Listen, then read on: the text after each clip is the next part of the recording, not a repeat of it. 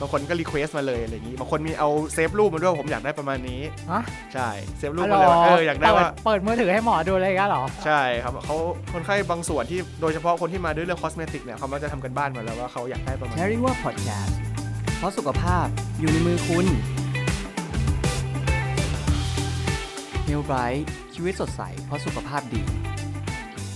อะวันนี้เราจะมาพูดถึงเรื่องของฝั่งผู้ชายกันบ้างเนาะหลังจากคุยเรื่องผู้หญิงไปกันเยอะแล้ว นั่นก็คือการคลิปนั่นเอง บอกเลยว่าเรื่องคลิปเนี่ยน่าสนใจกว่าที่คิด แล้วคนที่จะมาพูดคุยกับเราในวันนี้ก็เป็นคุณหมอเฉพาะทางด้านนี้เลย เราอุตส่าห์ไป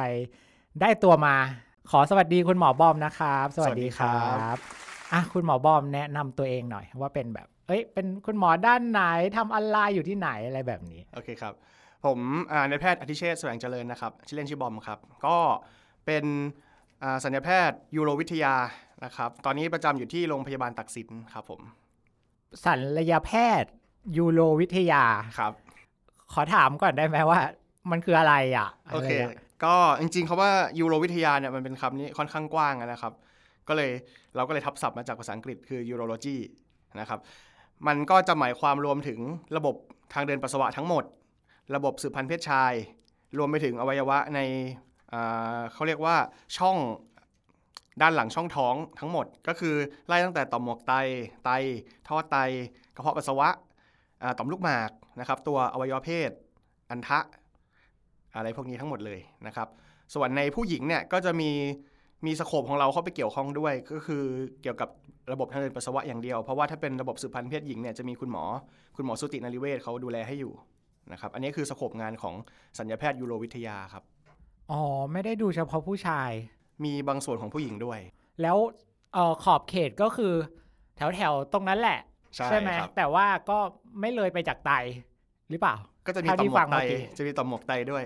ต่อมหมวกไตมันอยู่ตรงไหนต่อมหมวกไตก็อยู่เหนือไตขึ้นไปครับ เป็นอวัยวะที่อยู่นอกช่องท้อง ก็คือในท้องคนเราเนี่ยมันก็จะมีเป็นเป็นถุงอยู่เขาเรียกว่าเยื่อบุช่องท้องหรือภาษาอังกฤษเรียกว่าพริโตเนียมใช่ไหมครับอวัยวะทั้งหมดที่อยู่ในท้องอันเนี้ยในช่องเนี้ยก็คือเล่นเช่นลำไส้ตับพวกลำไส้เล็กลำไส้ใหญ่ถุงน้ำดีกระเพาะอาหาร พวกนี้จะไม่เกี่ยวกับผมเลยจะเป็นของคุณหมอศัลยกรรมทั่วไปหรือศัลยกรรมช่องท้อง แต่ว่าของผมเนี่ยอะไรก็ตามที่อยู่นอกช่องอันเนี้ยครับส่วนใหญ่จะเป็นของผม เช่นนี่แหละต่อมหมวกไตไตท่อไตนะครับ ซึ่งพอ ต่อมหมวกไตเนี่ยมันเป็นอวัยวะที่ค่อนข้างประหลาด คือมันไม่อยู่ไม่อยู่ในระบบไหนเลย ไม่อยู่ในระบบทางเดินปัสสาวะ ไม่อยู่ในระบบสืบพันธุ์ แต่ว่ามันอยู่ในขอบเขตของผมด้วย ก็เลยเราก็เลยมักจะนิยมเรียกแผนกนี้ว่า urology เพราะมันความหมายมันกว้างมาก บางทีเราเราไปไปสโคบแค่ว่าเป็นหมอทางเดินปัสสาวะแค่ต่อมหมวกไตล่ะมันก็มันก็เป็นสโคบของเราด้วย แต่ว่ามันไม่ได้อยู่ในทางเดินปัสสาวะอะไรเงี้ยครับ เราก็เลยมักจะนิยมเรียกรวมๆไปเลยว่าหมอยูโรจบ ถ้าใครฟังเข้าใจก็คือเข้าใจ ถ้าใครฟังไม่เข้าใจก็คือไม่เข้าใจ เอาเป็นว่าเอามันเกี่ยวกับแถวๆนั้นแหละ อะไรอย่างนี้ อ่า เดี๋ยวเข้าไปโรงพยาบาลถ้าเรามีปัญหาตรงไหนเดี๋ยวเขาคัดกรองให้เราเองละกันก็ประมาณเอนั้นครับ อะประมาณนี้ อะงั้นเรามาเริ่มกันเรื่องการคลิปเลย โอเคครับอันที่อยากรู้ก็คือจริง ๆ อะ ขอเล่าส่วนตัวก่อนเนาะก็คือ จริง ๆ ส่วนตัวไม่ได้มีปัญหา แต่ว่าเคยสนใจเรื่องการคลิป อ่า เพราะว่าเราก็เออมี เนื้อหนังตรงนั้นค่อนข้างเยอะอะไรแบบนี้เนาะก็เลยเคยมีหาข้อมูลบ้าง มันก็จะมีการคลิปหลายแบบนั่นนู่นนี่ แต่อยากถามคุณหมอก่อนเลยว่าการคลิปเนี่ยจริงๆแล้วมันคืออะไร โอเคครับ ก็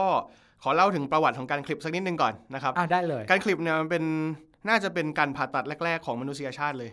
นะครับเอาเหรอใช่ เพราะว่ามันมีหลักฐานตั้งแต่สมัยแบบซูเมเรียน สมัยอียิปต์เลยว่าคนยุคนั้นน่ะก็มีการขลิบกันแล้ว แล้วก็ไม่ใช่ว่าเฉพาะในในแถบอ่า แอฟริกาหรือตะวันออกกลางอย่างเดียว แถวแถวบ้านเราเนี่ยครับแถวแถวอินโดนีเซีย หรือว่าแถวพวกปาปัวนิวกินีอะไรเงี้ย Aborigine ของออสเตรเลียก็มีหลักฐานว่ามีการขลิบ เพราะฉะนั้นการขลิบนี่ก็คือเป็น operation แรก ๆ ของโลกเลยที่เรารู้จักอ่าคำจำกัดความก็คือการเอาหนังหุ้มปลายออก ก็คือเปิดให้หัวของอวัยวะเพศชายเนี่ยมันเอ็กโพสออกมาข้างนอกนะครับอันนี้คือคำจำกัดความของการคลิป แต่ว่ามันก็จะมีลงในรายละเอียดแต่ละแต่ละแบบมันก็ไม่เหมือนกัน เช่น การคลิปเพื่อเพื่อทางศาสนาของในแต่ละเผ่าพันธุ์เนี่ยอาจจะคลิปไม่เหมือนกันบางเผ่า อย่างเช่นพวกอิสลามหรือยิวเนี่ยเขาจะคลิปหมดหมดเลยเอาหนังหุ้มปลายทั้งหมดออกไปเลยนะครับในขณะที่บางเผ่าอาจจะแค่คลิปส่วนปลายเล็กน้อย ยังเหลือเนื้อหุ้มหุ้มอวัยวะเพศไว้บ้าง บางเผ่าอาจจะแค่คลิปสายสองสลึงก็มีนะครับอันนี้คือ ลงรายละเอียดแล้วมันก็จะมีความแตกต่างกัน แต่ถ้าใน definition ปัจจุบันเนี่ยการคลิปก็หมายถึงว่าการเอาหนังหุ้มปลายเกือบทั้งหมดออก เพื่อให้หัวของอวัยวะเพศเนี่ยเปิดออกมาครับผมเออฟังแล้วมีข้อสงสัยอครัยู่บคือเราเราจะจำกัดความตรงไหนว่าคือหนังหุ้มปลาย หนังหุ้มปลายเนี่ยจริง ๆ ก็คือถ้าในคนที่ไม่ได้คลิปเนี่ยปกติหนังทั้งหมดที่คลุมบริเวณหัวอวัยวะเพศอยู่ นะครับอันนั้นเรียกหนังหุ้มปลาย ก็คือถ้าเอาง่ายๆ คือลองนึกภาพอวัยวะเพศของของผู้ชายนะฮะมันก็จะมีส่วนที่เป็นเป็นลำออกมาอ่าใช่ไหมครับแล้วก็ส่วนที่เป็นหัวกลมๆ แล้วก็จะมีอ่าคอเป็นเขาเรียกอ่ามีเรียคกอง่ายๆว่ามีคอคอหยักเนาะอ่าใช่มันเป็นตรงขเนี้ยยักนิดนึงใช่อ่าไอ้ตรงจุดเนี่ยครับนับนับตั้งแต่ตรงนี้เป็นต้นไปเนี่ยก็จะเรียกว่าหนังหุ้มปลาย อะไรที่หุ้มตรงคอนี้อยู่ใช่ตั้งแต่คอนี้ตรงหัวขึ้นไปถูกต้อง เรียกว่าหนังหุ้มปลายใช่ครับ แต่ถ้าสมมุติของใครที่ไม่มีอะไรหุ้ม อันนั้นก็คือคลิปไปแล้ว เพราะว่าถ้าคนทั่วๆไปเนี่ยคนปกติต้องมีหนังหุ้มปลายเอาหรอใช่จะยาวมากยาวน้อยเท่านั้นเอง คนทุกคนมีครับ แต่ว่าบางคนเนี่ยอาจจะขอนึกก่อนนึกนึกภาพแบบอ่าเด็กๆที่เขาเรียกกับเจ้าจำปีอะไรเงี้ยฮะอ่าก็จะเป็นหัว ก็จะเป็นแบบหัวหัวแหลมๆออกมาเนาะ ทั้งหมดอะตั้งแต่หัวกลมๆตรงคอออกมาจนถึงปลายแหลมๆอันนั้นคือหนังหุ้มปลายทั้งหมดเลย ซึ่งเมื่อตอนที่เราเกิดอะมันจะปิดอ่าทุกคนใช่จะเกิดมาแบบปิดหมดนะครับแต่เมื่อเราโตขึ้นเนี่ยอวัยวะเพศมันขยายใหญ่ขึ้นเนาะมันก็จะค่อยๆ ดันให้หนังหุ้มปลายตัวเนี้ยมันขยายแล้วก็เปิดออก ทีนี้พอเข้าสู่วัยผู้ใหญ่วัยรุ่นแล้วเนี่ยอวัยวะเพศมันจะขยายเร็วมากเลย หนังตัวเนี้ยมันโดยส่วนใหญ่มันก็มักจะเปิดออกเกือบหมดโดยเฉพาะเวลาที่มีการแข็งตัวหนังส่วนใหญ่ของคนส่วนใหญ่ก็จะเปิดออกให้เห็นชัดเจน แต่ทีนี้มันก็จะมีคนอีก บางประเภทนะครับที่หนังมันอาจจะยาวมาก หรือว่ามันมีการตีบมากๆของตรงปลายเนี่ยมันก็เลยเปิดไม่ออกใช่ก็จะเป็นปัญหานะครับพวกนี้ก็จะเรียกว่าไฟโมซิสหรือว่าภาวะหนังหุ้มปลายตีบเอาแล้วถ้าคนที่สมมุติว่าตอนแข็งตัวแล้วมันเปิด แต่ตอนไม่แข็งแล้วมันปิด อันนี้ปกอันตินี้เรียกไอ้ตอนที่ปิดตอนนั้นอะมันเรียกว่าหนังหุ้มปลายไหมเรียกครับก็ยังเรียกอยู่ คือเราจะดูที่ตอนที่มันอ่อนตัวแหละว่าว่ามันมันมันคลุมมาถึงตรงไหน คือบางคนเนี่ยหนังหุ้มปลายมันสั้นมาก พอแข็งตัวแล้วมันอาจจะแบบเปิดมาเกือบหมดเลย แต่ว่าพอแข็งอ่าพออ่อนตัวเนี่ยมันก็จะกลับมาหุ้มได้เหมือนเดิม โดยส่วนใหญ่เวลาอ่อนตัวจะหุ้มเกือบมิด อาจจะบางคนอาจจะเปิดตรงปลายท่อปัสสาวะเล็กน้อย แต่โดยส่วนใหญ่จะหุ้มเกือบปิดหมดครับ อ๋อ ก็คือ การที่เราจะบอกว่ามันมีปัญหาหรือไม่มีปัญหาเนี่ยคือต้องดูตอนแข็ง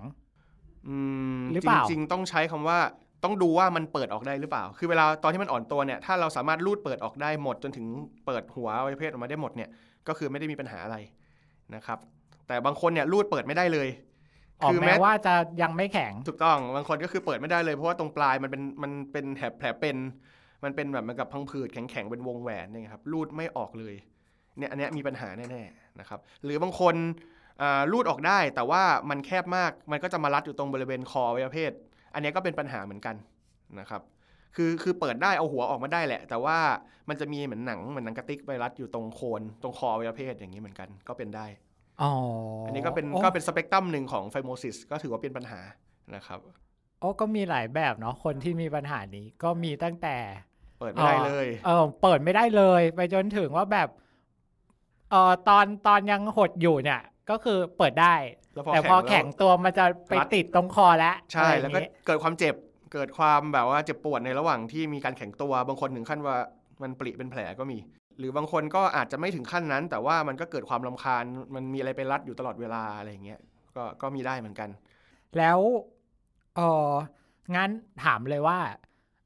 ในเคสที่ต้องขลิบเนี่ย มันจะเจอเคสยังไงบ้าง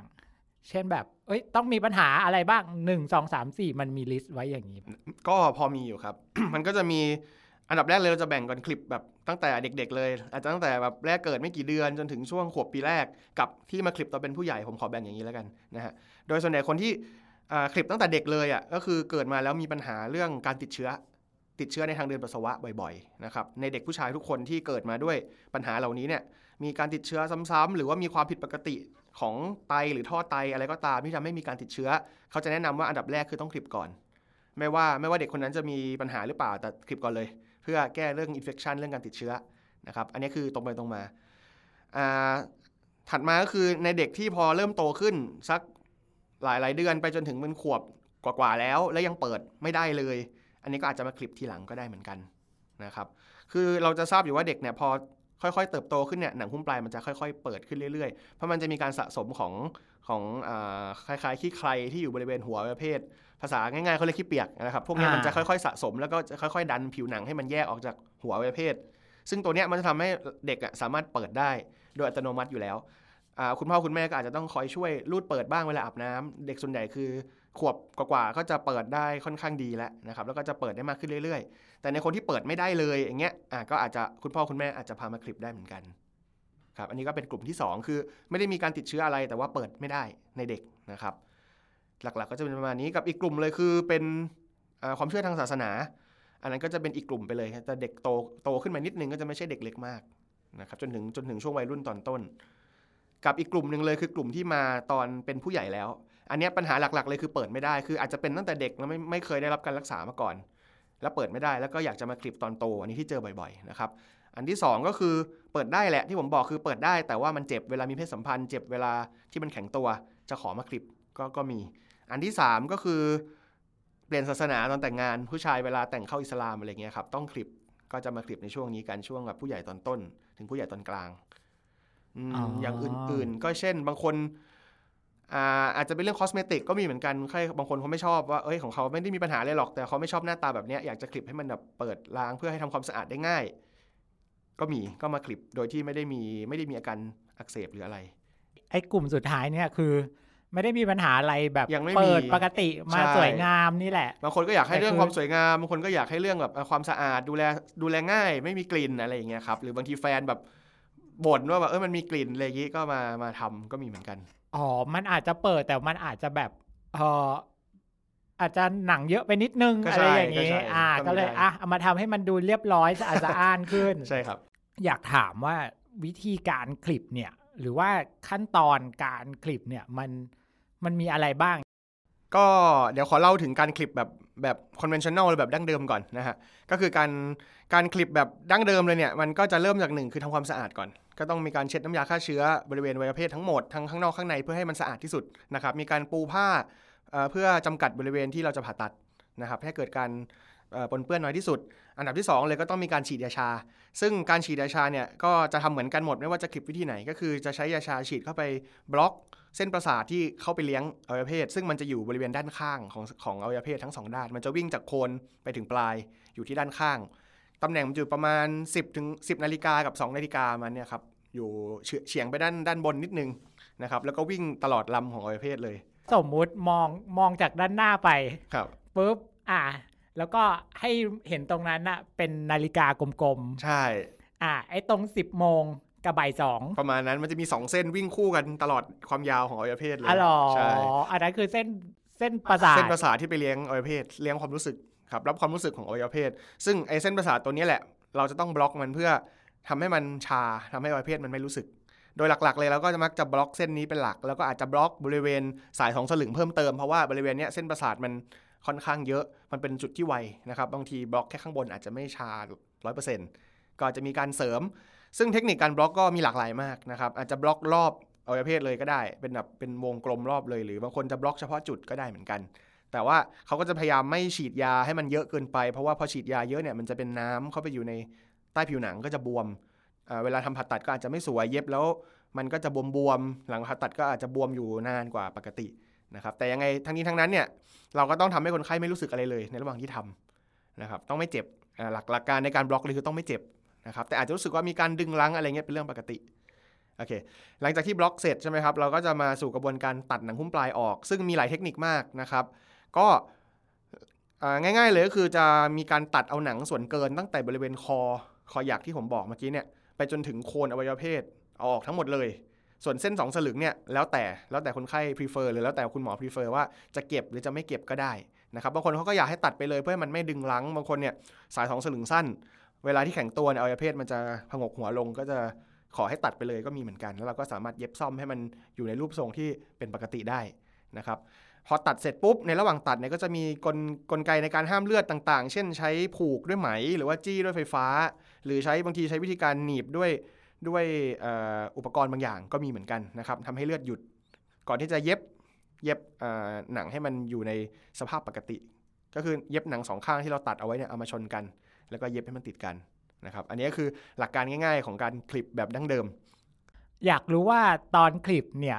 ต้องทำให้มันแข็งก่อนไหมไม่ต้องครับเอาเหรอ จริงแบบๆเวลาคลิปนี้ไม่ควรจะแข็งด้วยเพราะว่า เพราะว่ามัน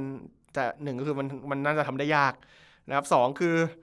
อืมคือการการแข็งตัวเนี่ยมันไม่มันไม่สามารถทำให้มันอยู่ได้ยาวนานขนาดนั้นได้ แล้วเวลาในการคลิปเนี่ยประมาณสักครึ่งชั่วโมงถึง 40 นาทีเนี่ยถ้าจะให้แข็งยาวไปตลอดนี่ผมว่าก็อาจจะลำบากนะครับในแล้วก็มันก็ไม่ได้มีความจำเป็นด้วย คือเวลาคลิปเนี่ยคุณหมอเขาก็จะกะ กะความยาวว่าโอเค เราจะต้องเหลือหนังไว้เล็กน้อย ไม่ให้มันตึงเกินไปเมื่อคนไข้แข็งตัวคือต้องเผื่อการแข็งตัวไปด้วยอ๋อหมอกะเองกำลังจะถามเลยว่าแบบแล้วหมอรู้ได้ไงอะว่ามันมันมันต้องแค่ไหนอะเอาจริงๆไม่ทราบเพราะว่าแต่ละคนเนี่ยเอ่อความขนาดตอนแข็งกับตอนอ่อนเนี่ยมันมักจะแวรี่มากบางคนโอ้โห ตอนแข็งตัวเนี่ยใหญ่เบ้อเร่อเลย แต่พอตอนอ่อนตัวเหลือเล็กนิดเดียว อันนี้ก็อาจจะต้องคุยกับคนไข้นะครับ อันนี้จริงๆเป็นเป็นหน้าที่ที่คุณหมอต้องสื่อสารกับคนไข้ก่อนแต่แรกเลยว่าหนึ่งคืออยากให้มันเหลือเนื้อ เยอะหรือน้อยขนาดไหนสองคือสายสองสลึงอยากตัดไหมสามคือเวลาแข็งตัวเนี่ยมันมันไซส์มันใหญ่ขึ้นเยอะมากหรือเปล่า คือคนไข้เขาก็จะมีความต้องการหลากหลายครับผมเคยเจอแบบที่ว่าคุณหมอขอเอาเกลี้ยงเลยไม่ต้องเหลือเลยกับคุณหมอ อย่าให้มันเกลี้ยงมากขอเหลือไว้หุ้มตรงคอตรงคอบ้างอะไรเงี้ยก็ได้เราสามารถจัดให้ได้หมด ตามที่คนไข้ request นะครับก่อนที่หมอจะทำการผ่าตัดเนี่ยก็ต้องมานั่งคุยกับคนใช่ไข้ต้องมีการคุยกันก่อนอ๋อเหมือนเป็นศัลยกรรมทั่วไปเลยอะแบบกรีดตาเสริมจมูกอย่างนี้เนาะอยากได้จมูกทรงไหน ก็เป็นอยากกึ่งได้กึ่งตาแบบพญาเหยี่ยวอะไรแบบนี้ปะมันเป็นกึ่งกึ่ง cosmetic อะครับ เพราะว่าเราก็จะมองว่าเอ่อการขลิบเนี่ยมันจะอยู่กับคนไข้ไปตลอดชีวิต ถึงแม้ว่าเขาจะไม่ได้ไปโชว์เหมือนเหมือนบนหน้า แต่ว่าเมื่อเวลาเขามีกิจกรรมทางเพศอะไรเงี้ยมันก็เป็นเป็นหน้าเป็นตาของคนไข้มันก็ต้องคุยกันก่อน ว่าเขาอยากได้ประมาณไหนนะครับเพราะว่าขลิบออกมาแล้วเนี่ยมันแก้ไม่ได้ อ่า แล้วมีคนแบบไม่สนใจไหมอะหมอทำเลย ก็หรืออะไรอย่างงี้ก็มีครับก็มีทั้งนี้ทั้งนั้นก็คือต้องคุยกันก่อนว่าเขาอยากได้ยังไง บางคนก็แบบเอาเอาที่หมอเห็นสมควรเลย บางคนก็ request มาเลยอะไรอย่างนี้ บางคนมีเอา save รูปมาด้วยผมอยากได้ประมาณนี้ฮะใช่ save รูปมาเลยว่าเอออยากได้ว่าเปิเปิดมือถือให้หมอดูเลยกันเหรอใช่ครับเขาคนไข้บางส่วนที่โดยเฉพาะคนที่มาด้วยเรื่อง cosmetic เนี่ยเขามักจะทำการบ้านมาแล้วว่าเขาอยากได้ประมาณไหนอ๋อแสดงว่าการคลิปเนี่ย ไม่ใช่แค่แก้ปัญหา มันมีอย่างสเดียวมีสองด้านใช่อ่า แต่ว่าคุณหมอก็สามารถที่จะจัดแต่งทรงเล็กน้ให้อยมันได้ด้วยได้ได้ได้เล็กน้อยครับ มันก็จะมีมันก็จะมีมีความปรับปรับเปลี่ยนได้บ้าง เช่น อยากให้เหลือหนังเยอะเหลือหนังน้อยอะไรอย่างเงี้ยครับแต่ว่าถ้าถึงขั้นว่าอวัยวะเพศมันผิดรูปมากๆอะไรอย่างเงี้ยแล้วจะให้ผ่าตัดคลิปแล้วมัน มาตรงเป็นปกติอันนี้อาจจะทำไม่ได้ มันก็จะมีข้อจำกัดบางประการอยู่ แต่ว่าถ้าแค่เฉพาะเรื่องหนังเนี่ยสามารถที่จะปรับ adjust ได้ตามได้ตามที่คนไข้บอกระดับหนึ่งครับผมแอบสนใจเป็นพิเศษก็คือ แล้วหมอเอ่อหมอตัดหนังออกถูกไหมครับ แต่ว่าหมอไม่สามารถที่จะเสริมอะไรเข้าไปได้ โดยกระบวนการทำแล้วไม่ได้นะครับ คือปกติการคลิปเนี่ยมันก็จะเลาะเอาเฉพาะหนังบริเวณนั้นออก เฉยๆนะครับอ่าไม่ได้ไม่ได้ไม่ได้ใส่อะไรเข้าไป แต่ถ้าเกิดว่าคนที่เขาต้องการเพิ่มขนาดอะไรเงี้ยมันก็จะมีมันอันนี้พูดถึงพูดถึงในทางการแพทย์เลยนะครับ ไม่ใช่ที่ว่าไปทำเองข้างนอกอะไรเงี้ยนะในทางการแพทย์เองปัจจุบันมันก็มีการผ่าตัดเพื่อเพิ่มขนาด หรือการทำหัตถการเพื่อเพิ่มขนาดบางอย่าง เช่นการฉีดพวกฟิลเลอร์ ซึ่งคล้ายๆกับฉีดฟิลเลอร์หน้าอะไรเงี้ยครับก็คือเป็นฉีดสารเสริมเข้าไปที่ใต้ชั้นเอ่อผิวหนัง แต่พวกนี้มันจะไม่ได้มักจะไม่ได้ทำร่วมกับการคลิป คือการคลิปเนี่ยมันมีมันมันทำให้เกิดแผลแล้วก็มักจะทำให้แผลมันหายสะสนิทก่อน แล้วค่อยว่ากันนะครับไม่ไม่ค่อยแนะนำให้มีการใส่อะไรเข้าไปในระหว่างการคลิป เพราะว่ามันก็อาจจะไปมีผลกับเรื่องการติดเชื้อการหายของแผล แล้วแล้วผมเชื่อว่าโดยส่วนใหญ่ก็ไม่มีใครทำนะครับอ๋อมันก็จะเป็นอีกหัตถการแยกไปเลย อ๋อกำลังจะถามเลยว่าเออแล้วมีคนมาไหมไหนๆหนหมอก็อะตรงนั้นแหละอะช่วยยัดอะไรไปเพิ่มให้มันหน่อยอะไรเงี้ยต้องบอกว่ามันไม่ได้เป็น standard นะครับถ้าเป็น standard คือคุณหมอศัลย์ uro ทั่วๆไปเนี่ยจะไม่ได้ทำตรงนี้ แต่ว่าก็จะมีคุณหมอบางท่านที่ไป train เฉพาะเกี่ยวกับ cosmetic ตรงนี้เลยมาทำก็ก็มีบ้างก็มีบ้างแต่ไม่ได้ไม่ได้เป็น standard ถ้า standard คือเราก็จะขลิบอย่างเดียว การเพิ่มขนาดเองก็ยังไม่ได้เป็น standard ในทางศัลยศาสตร์ยูโรวิทยา อะงั้นเรากลับมาที่เรื่องการขลิบของเราต่อดีกว่าเมื่อกี้อะก็แล้วมันมีวิธีอะไรอีกอะเมื่อกี้ก็จะเป็นขลิบแบบ conventional นะฮะอ่าแบบดั้งเดิม ก็จะมีการขลิบโดยใช้อุปกรณ์ช่วยนะครับซึ่งเดี๋ยวนี้มันก็อย่างที่เรารู้จักกันคือขลิบไร้เลือด ขลิบ staple อะไรอย่างเงี้ยนะฮะจริงๆเนี่ยไม่ใช่เรื่องใหม่เป็นเรื่องที่มีมานานหลายสิบปีแล้ว อาจจะนานอาจจะนานแบบไม่แน่ใจแต่ว่าเท่าที่ผมเคยอ่านมาก็คือ ก็คือตั้งแต่ยุคสงครามโลกก็มีแล้วนะครับโอ้นานมาก ก็คือการขลิบด้วยอุปกรณ์เนี่ย มันก็คือตามชื่อเลยคือมีการใช้อุปกรณ์อะไรบางอย่างลงไปช่วยในการคลิปหนังหุ้มปลายออกนะครับ ก็จะมีตั้งแต่เป็นสมัยก่อนก็มักจะทำด้วยโลหะนะครับ แต่ว่าพอยุคสมัยผ่านไปเนี่ยอุปกรณ์มันก็เปลี่ยนยุคปัจจุบันมันจะเป็นพลาสติกนะครับไอเดียเลยก็คือจะมีชิ้นส่วนหนึ่งเนี่ยลงไปครอบหัวอวัยวะเพศเอาไว้ คือต้องใส่เข้าไปทางทางหนังหุ้มปลายนะครับ ไปครอบอวัยวะเพศไว้ข้างใน เป็นแบบเหมือนกับเป็นหมวก แล้วก็อีกชิ้นหนึ่งเป็นวงแหวน ครอบทับลงไปด้านนอกหนังหุ้มปลาย ให้มันมาซ้อนกัน แล้วก็หนีบลงไปให้ตัวไอ้วงแหวนข้างในกับตัวหมวกเออวงแหวนข้างนอกกับหมวกข้างในเนี่ยมากดเข้าหากัน ซึ่งกลไกนี้ก็จะทำให้หนังตรงหนังหุ้มปลายเนี่ยมันถูกหนีบ ก็จะหยุดเลือด แล้วก็หลังจากนั้นก็จะเป็นการตัดออก ซึ่งการตัดเนี่ยก็มีตั้งแต่ไอตัวอุปกรณ์เนี่ยตัดให้เองเสร็จเลยคือหนีบลงไปแล้วมันก็คลัชหลุดไปเลย หรือต้องใช้มีดตัดก็มีเหมือนกันนะครับอ๋อ แอบนึกภาพไม่ออก คือไอ้วงแหวนใส่เข้าไปเนี่ย ครอบลงไปข้างล่างไอ้ยข้างบนทับลงไปอีกชั้นหนึ่งข้างบนหมายถึงว่าข้างบนของตัวลำเลยอ่านึกภาพอวัยวะเพศใช่ไหมครับ แล้วก็อ่ามีมีหนังหุ้มปลายอยู่ เป็นเหมือนจำปีอย่างนี้อ่าเราจะเอาไอ้หมวกอันแรกเนี่ยจะเป็นหมวกอะใส่เข้าไปด้านในในหนังหุ้มปลาย แล้วก็หัวมันอยู่ข้างในใช่ไหมครับ ก็เอาหมวกเนี่ยครอบไปบนหัวอวัยวะเพศ โดยที่ดึงหนังหุ้มปลายขึ้นมา ก็เหมือนแบบยัดเข้าไปข้างในอย่างเงี้ย อันนี้คือชั้นในเสร็จแล้วอุปกรณ์การคลิปที่เป็นวงแหวนเนี่ยมันจะอยู่ข้างนอก ก็คือครอบหนังหุ้มปลายจากข้างนอกเข้ามา ก็จะเป็นเวลาดูจากในไปนอกก็จะเป็นหัวประเภทอยู่ในสุด มีไอ้หมวกเหล็กเนี่ยอยู่ข้างนอก แล้วก็มีหนังหุ้มปลายหุ้มหมวกอีกทีหนึ่งแล้วก็วงแหวนเนี่ยชั้นนอกสุดเป็นสีชั้นแบบนี้ แล้วก็ไอตัวหมวกกับตัววงแหวนมันจะถูกกดเบียดเข้าหากัน เพื่อหนีบหนังหุ้มปลายให้ให้ขาดเลือดแล้วก็หลุดออกไป หูฟังแล้วหวาดเสียวอะสำหรับใครที่ยังจินตนาการไม่ออกจะอธิบายเป็นภาษาชาวบ้านให้ฟัง คือคนที่ต้องไปคลิปเนี่ย หนังหุ้มปลายมันจะเอ่อหุ้มตัวหัวหัวอยู่ใช่ครับ ทีเนี้ยหมอก็จะเอาไอ้แผ่นวงแหวนอันแรกเนี่ย เป็นหมวกเป็นหมวก เออเป็นหมวกใช่ครับเป็นหมวกอันแรกเนี่ยลัษณะคล้ายๆหมวกเออ แหย่เข้าไปในถูกต้องหนังคือเปิดหนังออกมา นิดนึงแล้วก็เอาแย้มมันขึ้นมาถูกต้อง แล้วก็แหย่เข้าไป แล้วก็ครอบหัวเอาไว้ แล้วก็ครอบหัวมันไว้ ตัวป้องกัน อ่า แล้วก็ปิดหนังลง ใช่ อ่าเอาหนังจากหุ้มนั้นไว้หมอก็จะเอาตัว เป็นวงแหวน วงแหวนชั้นนอกเนี่ยครับเป็นตัวสเตปเปิลเป็นตัวไอตัวคลิปเนี่ย ครอบจากด้านนอกเข้าครมาออีบกทีหนังข้างนอกใช่ อ่า ทีนี้ก็ให้สองอันเนี้ยมันบีบเข้าหาบีกันบเข้าด้วยกันใช่จนเลยเนื้อมัน หนังเนี่ยมันหลุดใช่ ก็คือเลือดหนังมันก็จะขาดเลือดไป แล้วก็หลุดออกจากกัน ซึ่งไอการที่ทำให้มันหลุดออกจากกันเนี่ยบางทีเนี่ยเครื่องรุ่นใหม่ๆบางทีก็คือหนีบปุ๊บมันก็หลุดออกมาได้เลย แต่ว่าบางบางรุ่นก็อาจจะต้องมีการใช้มีดตัดออกนะครับ ก็คือกระบวนการมันเสร็จในกึ๊บเดียวเลย อันนี้คือการขลิบ ถ้าเทียบกับแบบดั้งเดิมเนี่ยคือเราต้องมานั่งตัดค่อยๆเล็มค่อยๆ ตัดไปเรื่อย ๆ ใช้เวลาประมาณสักอาจจะครึ่งชั่วโมงในการตัดแต่กระบวนการเนี้ยจบภายในไม่กี่นาที นะครับก็คือเอา staple หนีบหลุดไปเลย อันนี้คือ step ของการเอาเนื้อเอาหนังออกอ๋อแล้วหลังจากนั้นก็เย็บเย็บอะไรว่าก็กันไป step ถัดไปคือการห้ามเลือดคือเอ้ยการเย็บติดกันนะครับ ก็มีหลายแบบเหมือนกัน บางบางรุ่นต้องเย็บเองคือตัดอย่างเดียว แล้วก็ถอดเครื่องมือออกแล้วเย็บด้วยด้วยด้วยไหมคล้ายๆ กับวิธีดั้งเดิม บางวิธีเอ่อบางบางตัวอุปกรณ์บางตัวมีเป็นแม็ก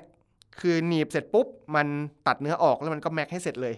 รุ่นใหม่ๆจะเป็นจะเป็นลักษณะนี้เยอะ แต่แม็กที่เป็นโลหะนะครับ เล็กๆตัวเล็กๆ แล้วก็แม็กอยู่รอบๆทั้งหมด หรือบางรุ่นใช้วิธีการหนีบซีลให้มันปิดกันไปเลย โดยที่ไม่เย็บก็มีเหมือนกันนะครับก็แล้วแต่รุ่นแล้วแต่ยี่ห้อ โอ้เขาก็มีเทคโนโลยี ก็เป็นเทคโนโลยีอย่างหนึ่งนะครับแล้วขอถามนิดนึงคือ ถ้าเป็นอย่างเงี้ยเอ่อในกรณีที่คนที่เขา อย่างที่หมอบอกตอนทำอะ มันไม่จำเป็นต้อง มันมันไม่มันไม่ควรจะแข็ง ใช่ ทีนี้ไม่ควรจะถ้าแข่งคนที่เขาทำแล้วเขาแบบ อันนี้ไม่ได้บูลลี่นะคือตอนที่คนที่เขาทำแล้วเขาแบบมันเล็กมากอะ่ะจนแบบหนังมันกองอะไรอย่างเงี้ยเออให้นึกอารมณ์แบบตอนเราเจอที่อากาศหนาวๆอะครับ เอออย่างนั้นน่ะ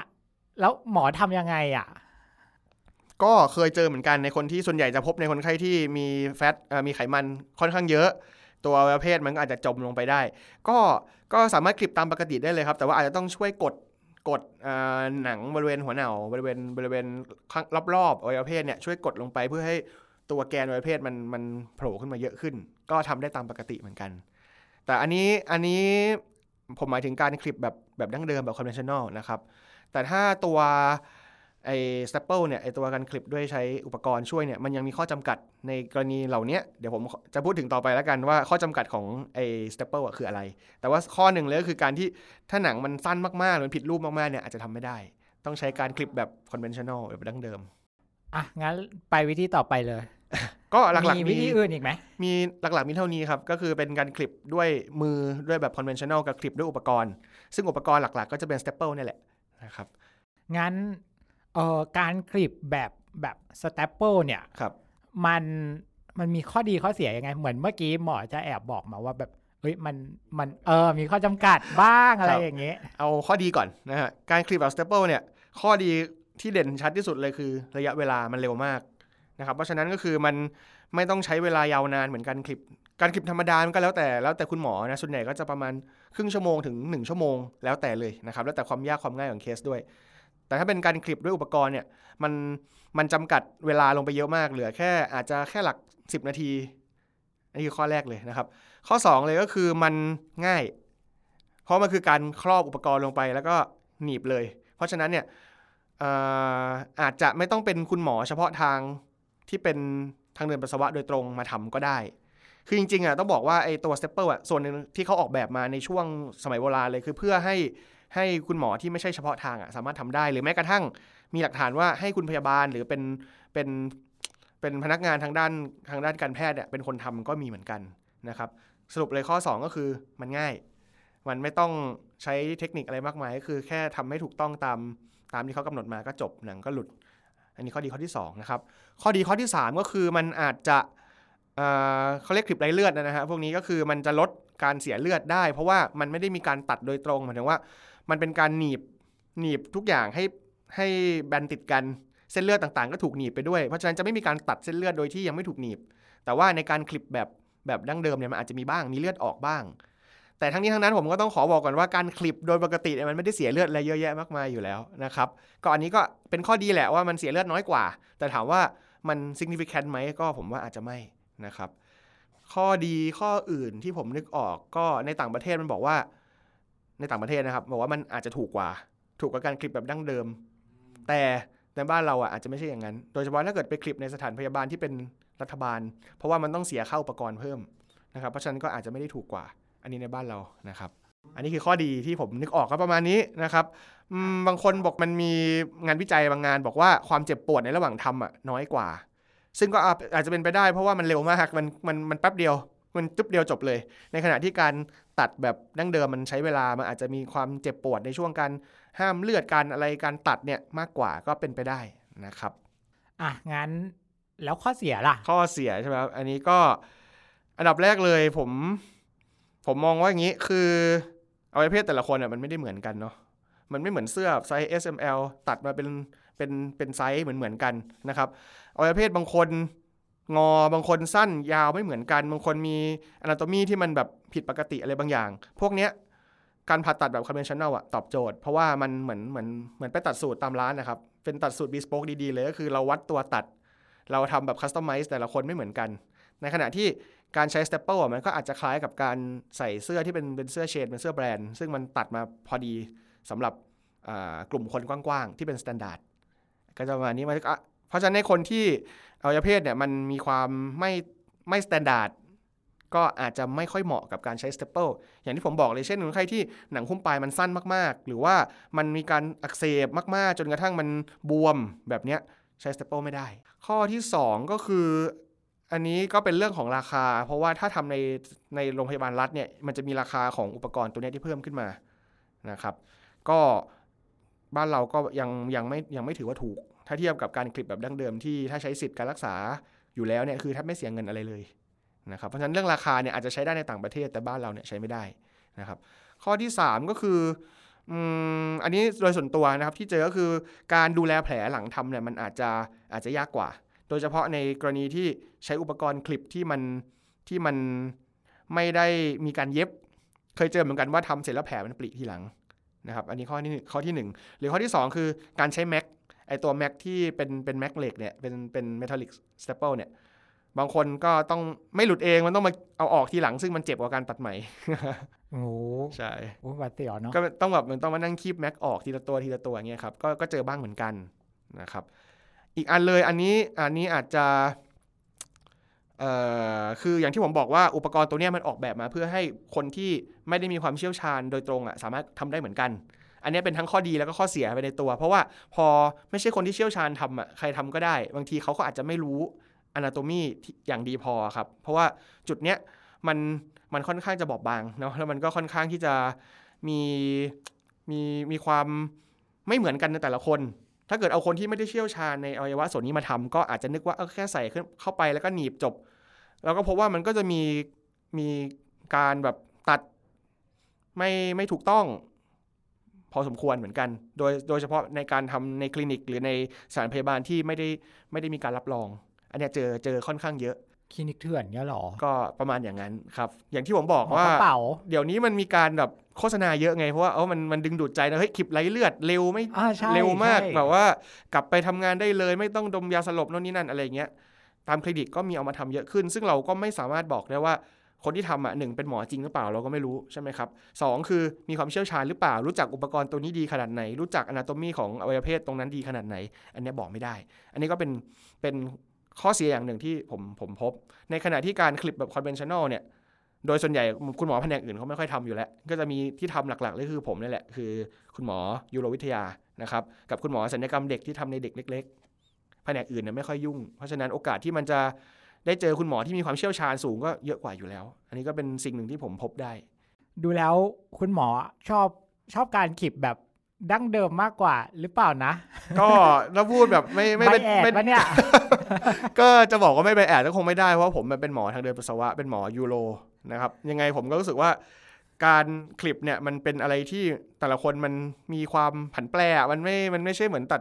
เหมือนไม่ไม่เหมือนใส่ไม่ไม่ไม่เหมือนใส่เสื้อโหลเอาง่ายๆนะครับ มันควรจะทำให้อ่พอดี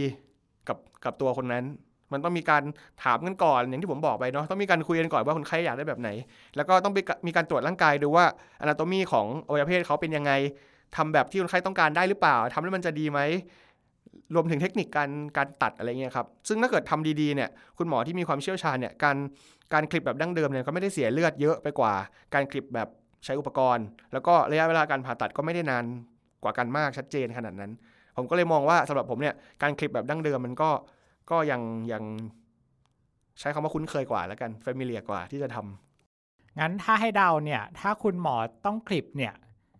คุณหมอเลือกแบบดั้งเดิม แน่นอนครับแน่นอนล้านเปอร์เซ็นต์ล้านเปอร์เซ็นต์ครับ จริง ๆ ถ้าฟังดูแล้วมันก็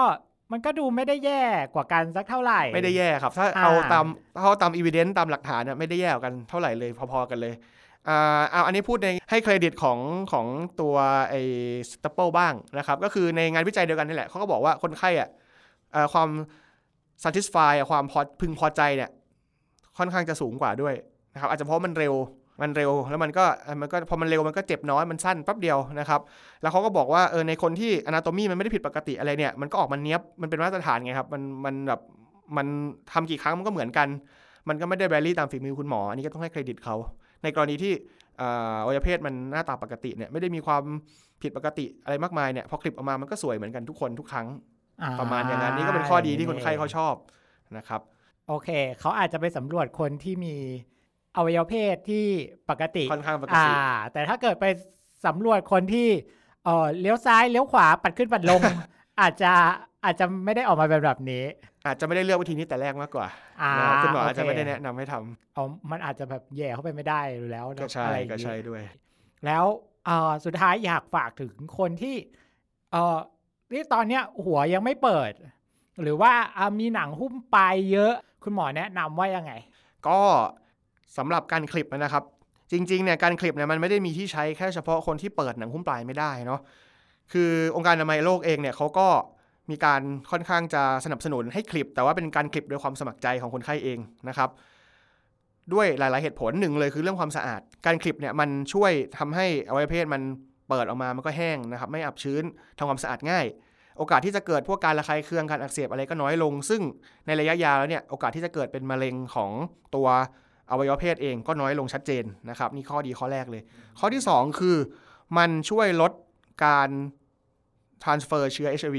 และโรคติดต่อทางเพศสัมพันธ์ได้นะครับอันนี้ก็พอเข้าใจได้ก็คือพอมันมันมีหนังหุ้มปลายอยู่เนี่ยมันมีซอกมีหลืบเยอะมีความอับชื้น เชื้อโรคมันสามารถเข้าไปเข้าไปอยู่บริเวณซอกหลืบเหล่านี้ได้มากกว่า สามารถที่จะแบบคงอยู่ในนั้นด้วยความชื้นของมันเนี่ยได้นานกว่า ในขณะที่คนไข้ที่คลิปแล้วเนี่ยมันแห้ง มันไม่มีซอกไม่มีหลืบอะไรเชื้อโรคที่ มันไปเกาะอยู่มันก็ตาย โอกาสที่จะติดหรือการโอกาสที่จะ transfer ไปสู่เพศเอ่อ partner เนี่ยก็น้อยลง อันนี้เป็นข้อดีข้อที่สองนะครับอ่าส่วนข้อดีข้ออื่น ๆ ที่ที่ผมพบก็คือคนสะส่วนส่วนใหญ่นะคนไข้ที่ขลิบแล้วก็จะบอกว่าเออมันไม่มีกลิ่นมันสะอาดมันรู้สึกรู้สึกสบายตัวขึ้นอ่านะครับนะมันก็อ่ารื่นรมย์มากกว่า อีกอันหนึ่งที่เจอก็คือเรื่องความรู้สึกเนี่ย พอพอคือหนัง ปกติเนี่ยเอาหัวอวัยวะเพศเราเนี่ยมันอยู่ในอยู่ในปลอกตลอดเวลาเนาะมันก็เซนซิทีฟมาก บางคนก็จะบอกว่ามันเสร็จเร็วอ๋อนะครับการคลิปเนี่ยมันก็แก้ปัญหาเรื่องการเสร็จเร็วได้ระดับหนึ่ง เพราะว่ามันทำให้หนังเนี่ยมันหนาขึ้น มันมีความทนทานมากขึ้นนะครับ ก็อันนี้เป็นข้อดีอีกข้อหนึ่งที่ที่ที่คุยกับคนไข้ ก็เลยผมก็เลยอยากจะบอกว่า คนไข้ที่อยากจะคลิปเนี่ยก็ถ้ารู้สึกว่าหนึ่งก็คือหนังหุ้มปลายมันตีเปิดไม่ได้ อันนี้ควรคลิปอย่างยิ่ง เพราะว่ามันมีโอกาสที่จะเกิดมะเร็งในอนาคตได้นะครับ สองก็คือ คนที่รู้สึกว่ามันไม่สะอาดมันอักเสบบ่อย ถึงแม้ว่าจะเปิดได้ก็ตาม อันนี้ก็ควรมาคลิปนะครับมันก็ช่วยให้ดูแลความสะอาดได้ง่ายขึ้น ลดโอกาสที่จะส่งผ่านเชื้อโรคไปสู่คู่ของเรา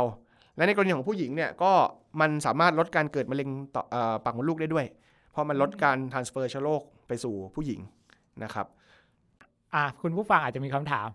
แล้วถ้าฉันจะไปคลิปเนี่ย ต้องเตรียมตังค์ไปเท่าไหร่ จริงๆเนี่ยต้องบอกเลยว่าพวกนี้เนี่ยมันอยู่ในสิทธิขั้นพื้นฐานอยู่แล้วนะครับถ้าเกิดคุณมีสิทธิขั้นพื้นฐานในโรงพยาบาลไม่ว่าจะเป็น 30 บาท ประกันสังคมข้าราชการเบิกได้หมดเลย เข้ารัฐแล้วเข้าโรงพยาบาลรัฐบาลเนี่ยมันสามารถเบิกได้แบบร้อยเปอร์เซ็นต์อยู่แล้วเอาคลิปฟรีเหรอคลิปฟรีครับ แต่เป็นต้องต้องเป็นตามสิทธิ์นะครับอ่าถ้ามีสิทธิ์ตามที่พูดมาเมื่อกี้คลิปได้เลยคลิปฟรีเหรอจริง ๆ คนไทยทุกคนผมเพิ่งรู้มีสิทธิ์อยู่แล้ว สามารถคลิปได้ฟรีเลย เอาเหรอใช่ ไม่เสียเงิน อุ้ยนี่ความรู้ใหม่ เอาจริง ๆ แบบเพิ่งรู้เดี๋ยวนี้เลยคลิปได้เลยครับ มันเป็นมันเป็นมันเป็นหัตถการที่สามารถทำได้ในครอบคลุมในสิทธิการรักษาทั้งหมดอยู่แล้ว ของประเทศไทยเป็นเป็นขั้นพื้นฐานเลยใช่แล้วถ้าเกิดแบบโอ้ไม่ได้อยากไปโรงพยาบาลรัฐอะก็เอาเป็นอันนี้เป็นราคาตามเอกชนแล้วกันนะครับอ่าเลนเลนกว้างๆเรียนเอกชนได้ไหมคุณหมอก็มีหลายระดับเนาะก็จะเลนตั้งแต่ประมาณ 20,000 อ่าอาจจะหมื่นปลายๆจนถึงประมาณ4ี่ห้าหมื่นแล้วแต่แล้วแต่อ๋อแล้วแต่แล้วแต่ระดับความของโรงพยาบาลไฮโซความพรีเมียมอ่าใช้คำนี้แล้วกัน แล้วแต่ความไฮโซของเขา อันนี้จริงๆ เราสามารถโทรไปถามได้ครับ ถ้าเกิดมีความสนใจอยากจะคลิปในโรงพยาบาลเนี่ยผมแนะนำว่าก็ควรทำโรงพยาบาลที่มีมาตรฐานนะครับ เป็นเป็นโรงพยาบาลทั่วไปเนี่ยสามารถทำได้หมด ก็โทรเข้าไปถามก่อนได้เลยว่ามีคุณหมอแผนกนี้ไหมแล้วถ้าเกิดจะคลิปเนี่ยค่าใช้จ่ายโดยรวมอยู่ที่ประมาณเท่าไหร่นะครับอันนี้เราก็จะสามารถประมาณค่าใช้จ่ายได้ แต่ถ้าให้ผมตีเป็นเลนส์กว้างๆก็อยู่ที่ประมาณ หมื่นปลายๆจนถึงห้าหมื่นไม่ไม่ควรเกินนี้อะสำหรับวันนี้ถ้าใครมีคำถามหรืออยากรู้เรื่องโรคอะไรเนาะหรือว่ามีข้อเสนอแนะก็คอมเมนต์กันเข้ามาได้เนาะแล้วก็อย่าลืมติดตาม Facebook YouTube LinkedIn Spotify Apple Podcast ของคาริว่ากันด้วยเนาะขอให้ทุกคนมีสุขภาพที่ดีครับ สวัสดีครับ สวัสดีครับ